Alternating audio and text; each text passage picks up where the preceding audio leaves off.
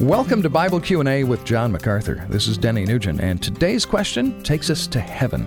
Whenever you think about heaven, what comes to mind? Peace, serenity, harmony, safety, holiness? Well, those are pretty common, but I'll bet you don't think of the threat of invasion and warfare in the eternal city.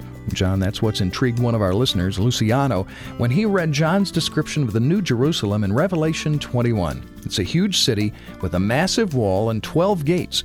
And Luciano asks, why would the New Jerusalem, the capital city of heaven, need a wall and gates around it? Are they to keep sin out or righteousness in? John? The Bible doesn't really tell us why it has a wall and why it has gates.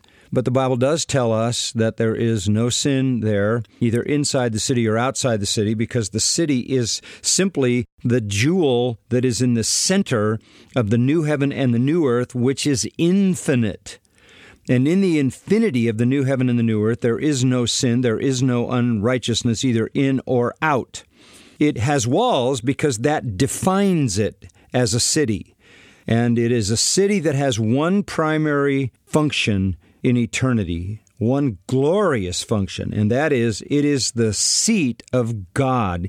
There's a throne there from which His glory emanates, flashing through the cubed city and its golden streets, bouncing off the jewels and off the pearls that make up the gates, and scattering the beauty of the glory of God into the endless, eternal new heaven and new earth. It is simply to be understood as the place from which the glory of God emanates and a place where we will go and enjoy the beauties of that, though we're not restricted to it. All right, thanks, John. And thank you for listening to Bible Q&A with John MacArthur. To ask John your question, visit macarthurcommentaries.com.